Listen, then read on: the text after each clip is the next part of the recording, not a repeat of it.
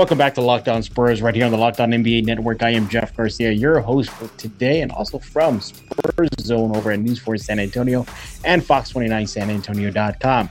Hey, the rodeo road trip is over. Thank goodness. I guess that's what everybody should be saying. the Spurs completed their annual roadie, and they're going to be going back home um, soon this week, uh, Wednesday night, to play against the Dallas Mavericks. But that is for a different show. Uh, we're going to be looking back at what happened during the Rodeo Road Trip 2020. Also on the show, Keldon Johnson got significant run in the final game at OKC in the Rodeo Road Trip.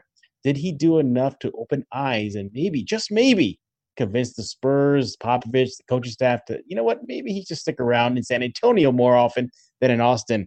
Uh, I am joined by the one and only James Pledger. He is the co-host of the Saturday Morning Hangover. You can find over at ESPN San Antonio.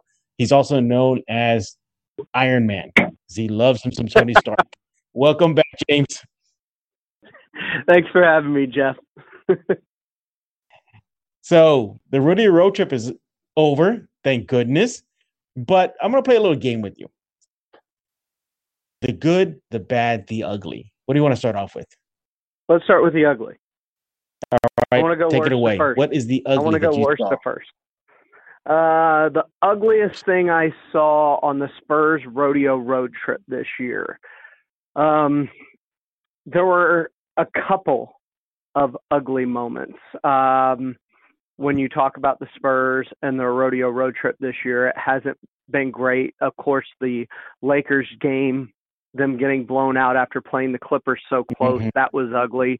Their follow up blowout loss to the Kings was equally as ugly and may have been the ugliest moment of the rodeo road trip when you combine everything together. Giving up at one point a 23 point lead against the Nuggets was yep. incredibly ugly. And last night was ugly. You're shooting 39% mm. from the floor. You shoot 29% from three. You get your leading scorers are Rudy Gay and Marco Belinelli with 14 and 13 points apiece. LaMarcus Aldridge goes three of 10 from the floor, and DeMar DeRozan goes four of 12. I mean, that's that's about as ugly as you can make it look. Yep. And it looked like people were just not defending the three point line last night as Oklahoma City continued to just nail them. Danilo Gallinari, Shai Gilgeous-Alexander, they all just seemed to get whatever shot they wanted off. And so offensively, it was ugly. Defensively, it was ugly. It was just an ugly game. And I, I saw you tweet out Billy Donovan's comments about them playing pretty well last night. Yeah. I didn't see it in the game I watched. yeah, I think he was being very just nice about things, considering he pretty much his team took it to San Antonio. I gotta agree with you, James there was just just too much ugly in this rodeo road trip. Um, they finished what two and six, uh, mainly more blowouts than yeah, more more blowouts than maybe Spurs fans are used to. And if you want to dig into how ugly it was, in their four losses, they were losing by a margin of 16 points. So they were getting smacked up and down in those four losses. They weren't even keeping it close. You could even give it a respectable loss. But no, they were pretty much getting pounded every time they queued up the W. Uh, one other thing that I thought was kind of ugly in the rodeo road trip was just the lack of willpower, the lack of just knowing that hey, you're a competitor, you're a pro player, go out there and play like one. We did not see that at all in the loss to OKC. OKC was having that energy, having that willpower, having that hustle. You didn't really see it at all. There was one play where uh, OKC's Dort just hustles for the ball, dives out of bounds, and then another play he rips a ball out of a Spurs player's hand. You didn't see that at all, any type of life um, in that last game of the Rudy road trip. Sometimes like that, James, I look at this team and say, you know, why even bother coming on the court if you're not going to even bring some effort, James?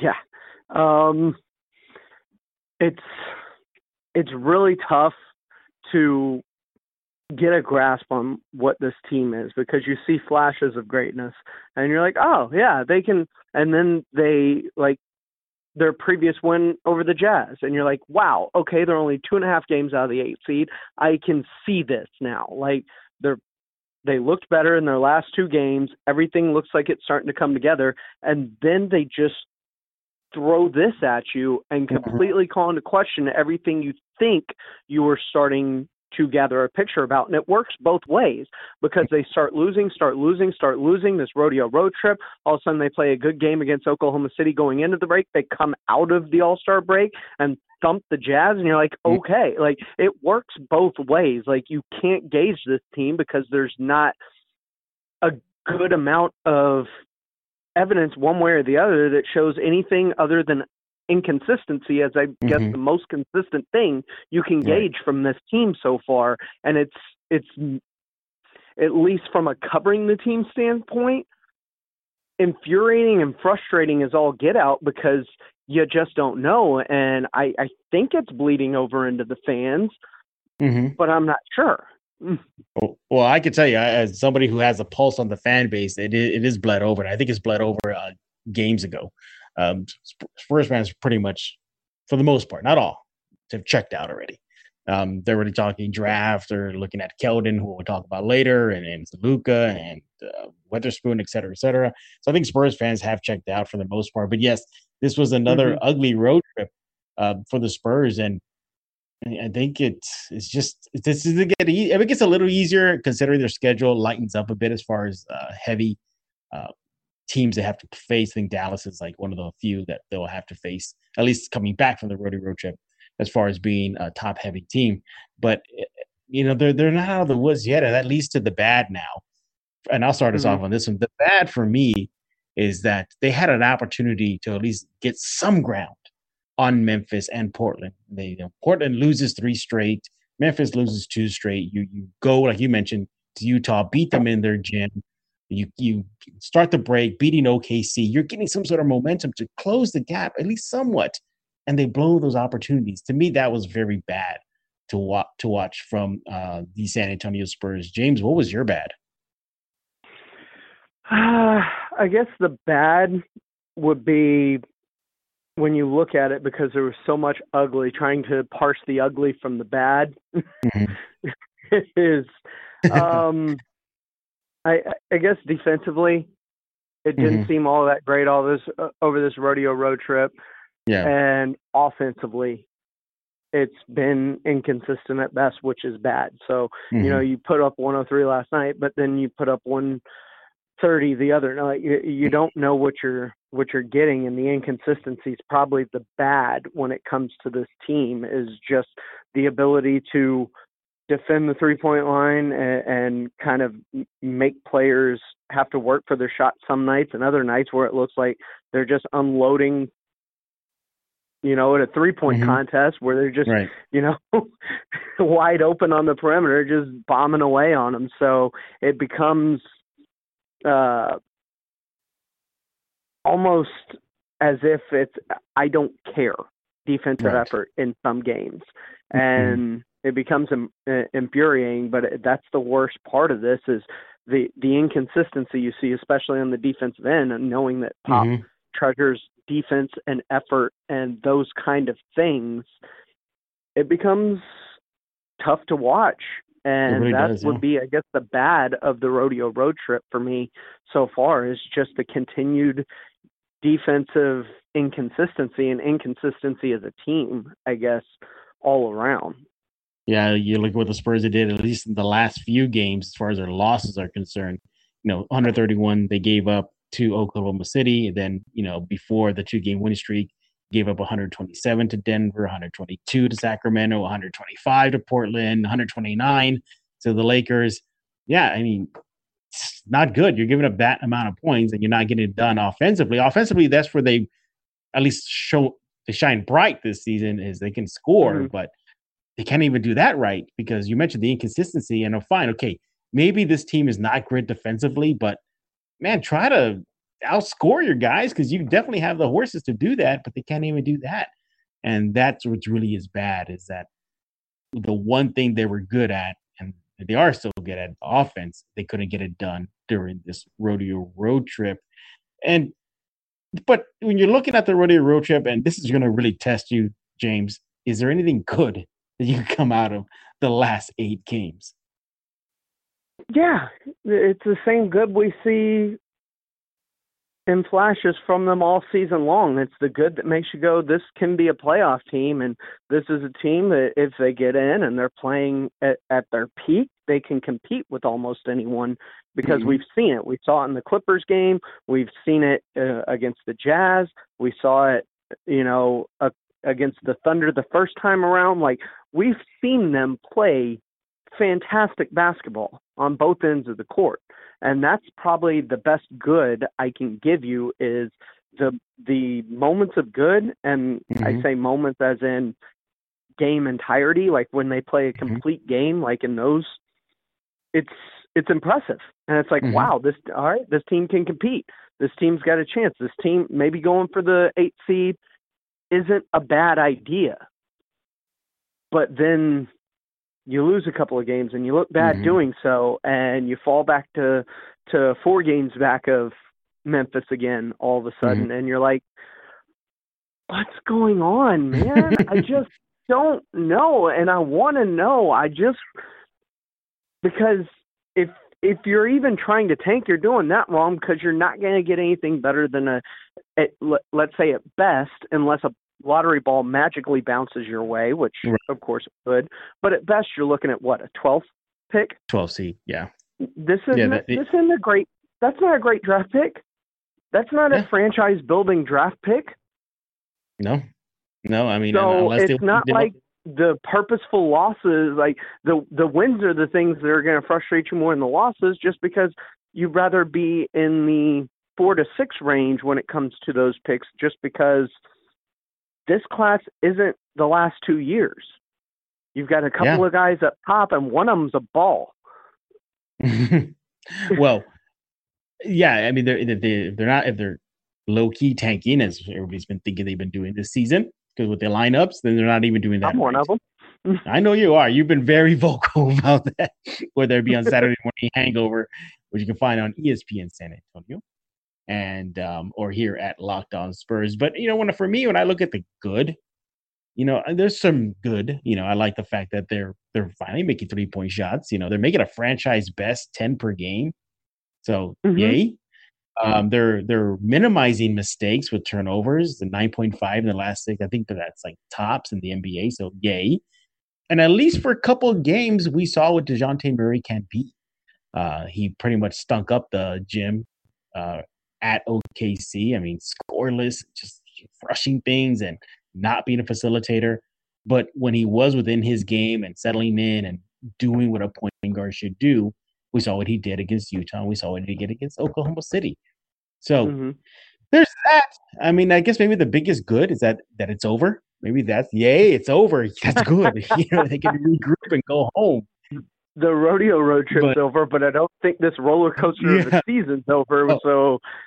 So you're absolutely right. It, it's it's it definitely is over. Thank goodness. But hey, that means a date with the Dallas Mavericks, the six seeded Mavericks Yay. in San Antonio. So um, yeah, Luka's a matchup Luka nightmare back. for a team that's not is. playing very good defensively. Yeah, and then when you have what Bryn Forbes uh, guarding uh, who did he guard last time? Oh, um, uh, Shai Gilgeous-Alexander. I mean, not good. That's why Alexander. Yeah. Yeah, SGA just uh, lit him up, and well, we saw what happened. So there was the good, the bad, and the ugly, courtesy of myself and James Pledger of ESPN in San Antonio. But when we get back, we're going to talk about a little bit of some good, that being uh, Keldon Johnson.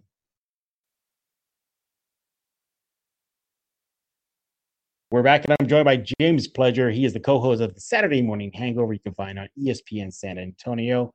I love going on his show. You should tune in right away. And where can fans tune into that, James? Uh, you can listen on ESPN San Antonio, 1250 on the AM, 94.5 on the FM, or if you're out of range, you can always listen online at espnsa.com. That is Saturday mornings from 9 to 11 and and make sure to follow ESPN San Antonio on Twitter. Why? Because James is just great at posting content immediately. The moment a segment is over, whether it be on the Blitz or Saturday morning hangover, it's like right there. That you are Tony Stark. with those magical technology. I try to get it, get the content out as quickly as possible for everybody, so people like yourself can immediately dive in and start to dissect everything we say or talk everybody we talk to. James, the Spurs have themselves an empty roster spot um, since uh, parted ways. Maybe just one game, but does that do enough for you to say, you know what, Spurs, you may want to think about keeping them in San Antonio versus Austin? Well, the problem becomes we all have clamored for seeing this all year long. We've also clamored for more lo- minutes for Lonnie Walker. I mean, there's a lot of things we clamor for. The question is, did he do enough to impress the Spurs coaching staff? Because I think everyone unanimously would like to see more of Keldon Johnson with the Spurs and getting more minutes. But I don't. The problem becomes, was it enough for the Spurs mm-hmm. staff to warrant him being on the roster? I think that's the more important question. And I don't know for for part of the part of me just feels the Spurs aren't going to deviate from their way of doing things, as evidenced by Lonnie mm-hmm. Walker himself. I mean, you still see minutes, minutes, minutes. He'll get uh, um, what felt like a season high 23 last night, but it wouldn't shock me against Dallas if he ended up doing something wrong in the loss to Oklahoma City to where he ends up playing like eight against the Mavericks. Mm-hmm. Right. Yeah. Look, so Keldon has been in. I'm sorry. Go ahead, James. As great as Kelvin looked to us, there may be some assignments he missed. There may be some things that he missed offensively uh, in terms of rotation or something like that. And Pop may be like, "Well, you're going back to you're going back to Austin for another couple of months," yeah. and that's the unfortunate thing about dealing with youth rookies and these types of players with so much promise is we, we don't get to see them very often. We only get glimpses and flashes and blowouts where they come yeah. up and play, and that's about the only time we get to see any of these any of these players, at least in in the early stages of their career or their development. So if that's the case, I I I would love, and to me, yes, I would I would love to see more Keldon. Mm-hmm. But Spurs history yeah. tells me we're just not gonna. Yeah, I'm right there with you. Um, if Popovich was quick to pull Lonnie Walker off the court uh, for just one missing assignment and bench him, and then come out in early the season and say, uh, "Oh, he wasn't competitive enough." You know, if if Keldon does one little mistake, a major mistake at pop size, and yeah, he's back to the bench or back to Austin. And I do believe that he will be going back to. But what we saw in those 13 minutes of play was just wonderful. I think the potential is there. You can see that upside in him. You can see in that one play, James, and I'm sure you saw it too, where mm-hmm. he was just fighting for the rebound, bouncing up and down, not giving up, throwing his body on the court, whipping his legs, trying to do everything he can to get the loose ball. And you like to see that. Why? Because the Spurs were playing horribly as far as the energy uh, department is versus OKC. And he brought that life, that spark. And you know what? And not to be forgotten, you know, Metu looked pretty good too in the minutes that he mm-hmm. got versus Oklahoma City showing that he's more than just a dunker and a paint guy. You know, he knocked out a mid range shot. So yeah, but as far as Kel ended up attempting a three pointer, it was horribly off. But that's beside the point. he's in Austin. He's been building that range, and so he mm-hmm. got the opportunity to at least showcase it against OKC. And you saw some fancy footwork on the block where he, yeah. he missed a floater. It looked like, but his ability, his footwork to kind of get the defender on his heels, spin off of him into the lane, and then put up that floater. It, it, was good looking footwork, to say the least. Yeah, it it really was. The the Spurs two young guns uh, definitely look great in the limited time, but we got to couch that because it was limited time. It was garbage time. Uh, if Keldon are meant to mean this, and if they can do that without the time, argument is okay. Fine, maybe as James, you mentioned that maybe Keldon did some stupid things and we don't get to see in pop sees. But how is he going to break out of that? You know, unless he gets out there. You know, that's the thing. You know, that's the rub. Okay, Pop, you may be grilling him post game for things he did bad, But then to send him to Austin to work on his craft, okay, fine. But eventually he's gonna have to get NBA run. So, ugh, you know. But I, I guess James too with the Spurs mathematically not out of it. You know, I, I just don't see Popovich risking a, a, win here or a loss there if they are gunning for that eight seed. But mm, it's Keldon a difficult sure spot to be in, uh, just because when we saw the Spurs at their peak, right, and the way they do this and the way they kind of groom their talent and everything, and you go, you come up, you you do something wrong, you go back down to Austin, you play a couple of minutes here. Like the way we've seen these Spurs players cultivated has worked. But the the backbone of all of that has always been Tim Duncan. Pop can undress a Tim mm-hmm. Duncan and as the lead, Tim can take and shoulder the brunt of everything and everybody goes, Well, if he's yelling at this dude like this, I can't say anything. I think we're in a different mindset of NBA players. Like the p- players aren't mentally put together the way Tim Duncan was, or Manu Ginobili, or Tony Parker. Like mentally, you have these social anxiety issues and other things that come to the forefront that it it's different. Like the the mindset of an NBA player is different than it used to be, and I'm not sure, you know, a player that played four years in college like Tim Duncan did, or uh, you know dealing with uh, uh, Manu Ginobili, who was already a pro for multiple seasons, won MVPs and, and titles over in Europe.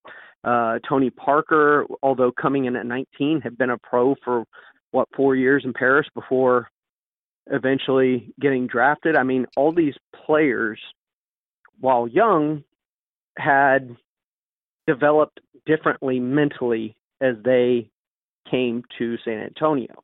And now you don't have players being developmentally the same way because they grow up in the AAU life where they play with their friends or they form the best team possible and they go to college for a year and it's not about necessarily winning an NBA championship and or an NCAA championship in college. It's more about these couple of months are going to get me into the NBA draft, which is going to get me where I want to go now. And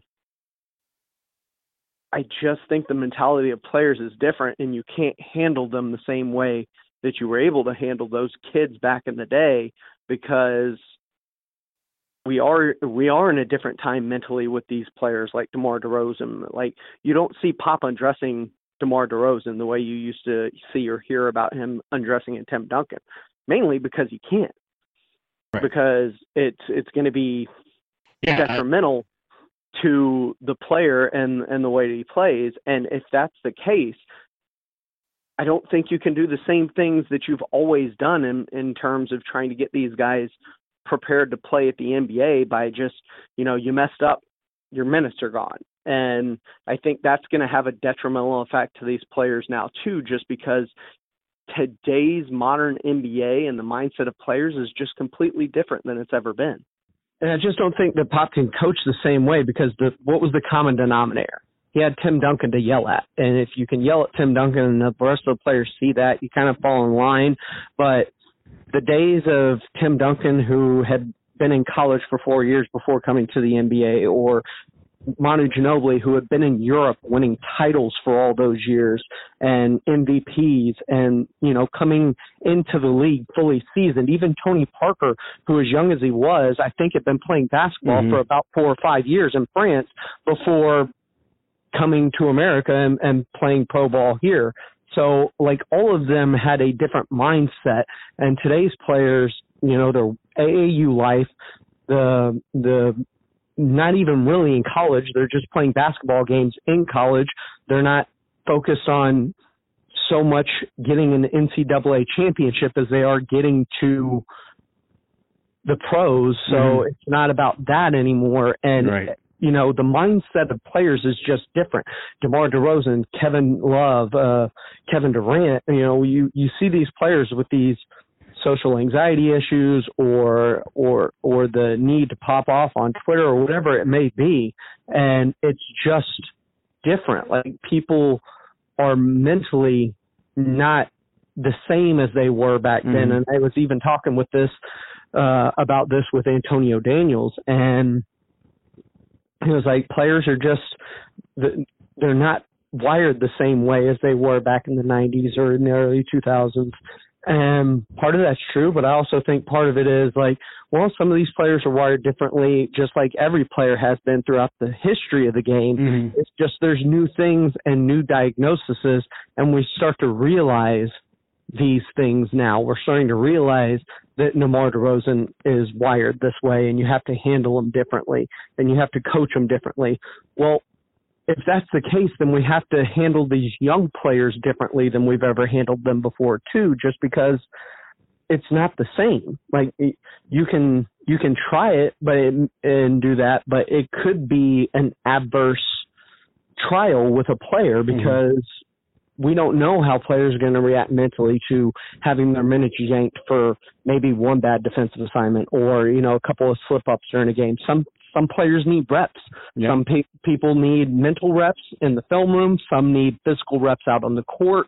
Some need to actually play against the better competition to learn how to do it. Because if you keep sending them to the G League to play against lesser competition, while while they may be dominating that league, they're not they're not faced with the same adversity that they are in the NBA, and so things come easier. And then they're not used to having to adapt to something that somebody's trying to take away from them in the NBA to make themselves better at that.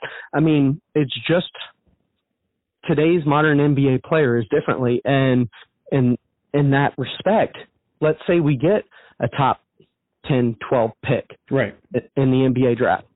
Well, do you expect to see him immediately? No, you don't. They'll probably go through the Spurs process and being going to Austin. And and that's the tough thing to deal with is uh, it's it's just different, and it's it's nothing on Pop because he is a great coach, but they're much like the evolution of his style from four down to the beautiful game of making the extra pass to what he's doing now and taking more threes than he's ever taken before. Right. Like you also have to evolve with how you handle certain players and maybe part of that revolves around you have to evolve around the way you handle some of this youth that you have coming in and maybe let them go fail. Mhm. Yeah. Um, experience is the best teacher, and the best way to do that is to let them fail, and hopefully that will happen uh, with the Spurs in case, uh, or if and when, more likely, the Spurs don't make the postseason and bring in these young guys and let them play. And as James mentioned, you know, they got to fail. That's the only way they're going to learn. Uh, but as far as uh, KJ's future with San Antonio, obviously it's bright. Uh, he's looking good in Austin. He leads the team in points per game. We all know he brings that hustle and energy. I'm just glad he's able to showcase it on the NBA stage where it really opened up eyes. It definitely opened up DeMar DeRozan's eyes. He spoke about it afterwards, saying, you know, like this is what they needed, um, that he looked really good, that this is going to boost his confidence moving forward. So that's one vet looking to a rookie, and he's been there before, so that obviously weighs a lot. All right, when we get back, uh, James and I are going to continue our chat about the San Antonio Spurs.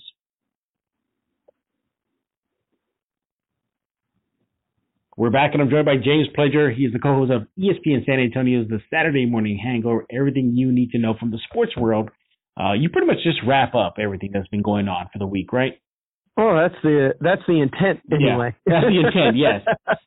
we may get a little sidetracked from time to time, but um, it's always just a good time, and and it's a it's a way to not even wrap up, but we like to preview a lot of stuff that's mm-hmm. going on over the weekend, you know, and kind of get you ready for whether it was the big uh, Fury Wilder fight mm-hmm. or if it's getting you ready for the NFL Combine or XFL games or the big uh, Spurs Jazz game on Saturday night, like whatever it may have been, we're just trying to get all of the sports info we out can out in the funnest way possible.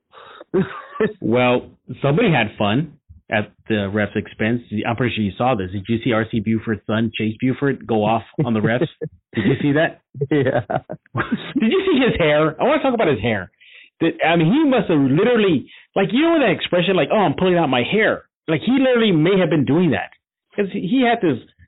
I don't know how to like does Lonnie Walker look just all straight up everywhere going, red in the face. I I mean to the point where the the G League team had to issue a statement. I mean, it's it's it was that bad, wasn't it? I mean, it, it's always fun, and you could start to see uh when Chase Buford gets into it and his hair gets all wily and squirrely and literally pulling his hair out Yeah. the way. I mean, it but it's fun. Yeah, yeah, he's gonna get a hefty fine. There's no doubt about that for what he did. I mean, he literally. For those of you who haven't seen it yet, uh, just just go to Spurs Zone. It's there. Uh, but he literally says, uh, and I'm paraphrasing here, like the refs did illegal things. He he went there. He cussed out a ref, Yeah. uh, and he, he he named the ref. And no, you know what really got me to James? He dared the reporter to put it on Twitter. Remember, he said, "You can put this on Twitter." he did. Did he? Do you think he called pops up and said, "How would you handle this, pop?" I, I think that he had a moment of weakness and frustration and if you've watched enough G League games, um those are not NBA refs. no, not at all. And so things I can see a, a boiling point was bound to happen at some point if you're coaching, but uh for the most part, yeah, I mean it's a, it's a league where the uh officiating seems inferior mm-hmm. to the product on the court at a lot of the times and it's it, it just ended up playing its way out It it definitely did. And and before I let you go, because I know you're a busy man over there at ESPN San Antonio, um, I don't know if you saw this on on Twitter, and I meant to tag you on this, and so I may do that as soon as we're done here. But some artists put together the the very the different iterations of the Joker from. Um, oh yeah yeah yeah Did you see that? Had Yeah. like uh, Cesar Romero, um, uh, obviously um, Joaquin Phoenix, uh, the kid, um, um, Monaghan. Joan Hall Yeah, or not Joan Hall but Leto Leto. and, yes, um, uh, and also Ledger, obviously. yeah, Yeah. I saw that that was really cool but I thought the coolest thing I saw you actually did tag me in this weekend was the whole uh new Transformers Oh my War for. Cybertron next Netflix Jesus, that's That everything looks- that we've been looking. that looks forward like 80s dope. Right. Transformers right there. Yeah, and and know what I liked about it, and I hope they do it, is actually, I hate to burst your bubble, everybody, especially those that grew up in the '80s like I did, but them Autobots weren't so squeaky clean, and I hopefully they bring that out in the um, in the series because if you read the graphic novels, um, I guess they they retconned everything and they went back and started like you know okay what really just went down in Cybertron, why was Megatron so ticked off. Those Autobots were a-holes. Well, it's always it's always told from a from Mhm. a perspective, right? Like every uh, I think one of the greatest quotes I've ever seen is no matter how good you think you are, you're the villain in somebody's story. Yeah, well, that's that. And you, there's there's a, there was a moment I read the graphic novel. It's basically if you ever read it, James, or anybody listening right now, it's called The Rise of Megatron. And Mhm. um, at the end of that series, you're kind of like sitting back, like, I don't blame him. like this, I don't blame him for being that mad, you know, and doing for what he did. You're like. My childhood is gone now. My Autobots, the good guys, are done. You know what's going on here? Um, but yeah, it's, it's definitely great. It's it's just awesome. It doesn't have it definitely has the '80s vibe, and I'm going to be checking that out. No doubt about that.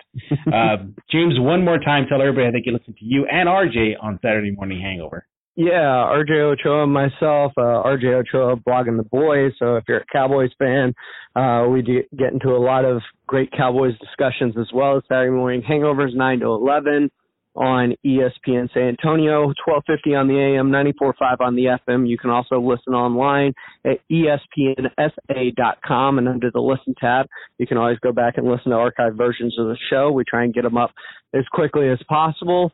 You can follow us on Twitter. He is at RJ Ochoa. I am at I am Pledger, P L E D G E R, or you can follow the station at ESPN underscore SA. You got all that? That's oh exactly yeah, and uh, we go Facebook Live on Saturdays too. So that's like the wave now. I think I'm seeing a lot of that happening now. Facebook Live, and I guess there was a moment wasn't Facebook kind of dead in the water, like nobody was really going there.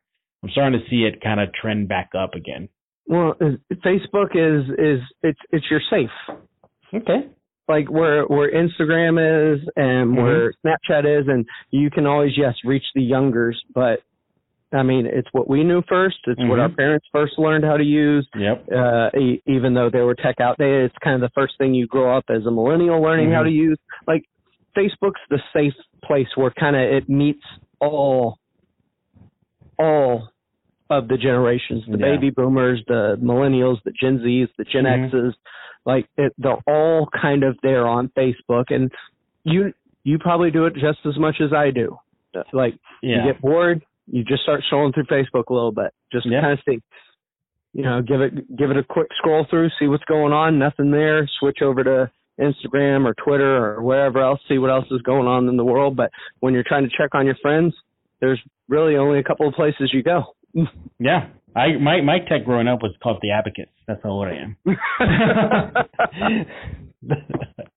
no, uh, I could say no. You know what? I mean, before I put a wrap on this thing, you know, I actually remember vividly the first time I encountered internet. Like I, I remember vividly. You I was, got mail.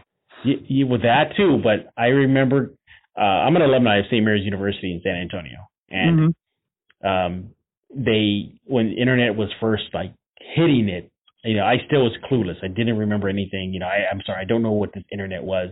And I remember one day going to the library and going upstairs to the computer room, and everybody huddled around one computer. Like it was just like as if a rock concert was about to break out. And I remember, yeah, and I remember cutting through the the crowd, you know, kind of cutting through like, what is a big fuss? What is a big fuss?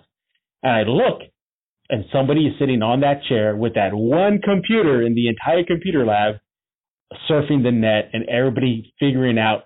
I remember everybody saying, "No, you have to put www colon slash slash." I remember that vividly. So that's how old I am, everybody. I can remember exactly the first time I encountered internet. But speaking of the internet, go. Uh, you can follow me on Twitter at Jeff G Spurs Zone.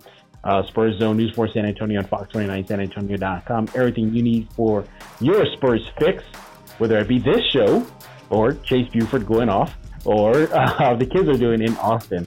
And, uh, or more Keldon. Or more Keldon. You're going to get plenty of Keldon over there because it's going to get to the point soon where it's going to start looking more towards the future for your Spurs. Uh, but with that, I am Jeff Garcia. He is James Pledger, and he and I we're going to put a lock on this episode of Locked On Spurs.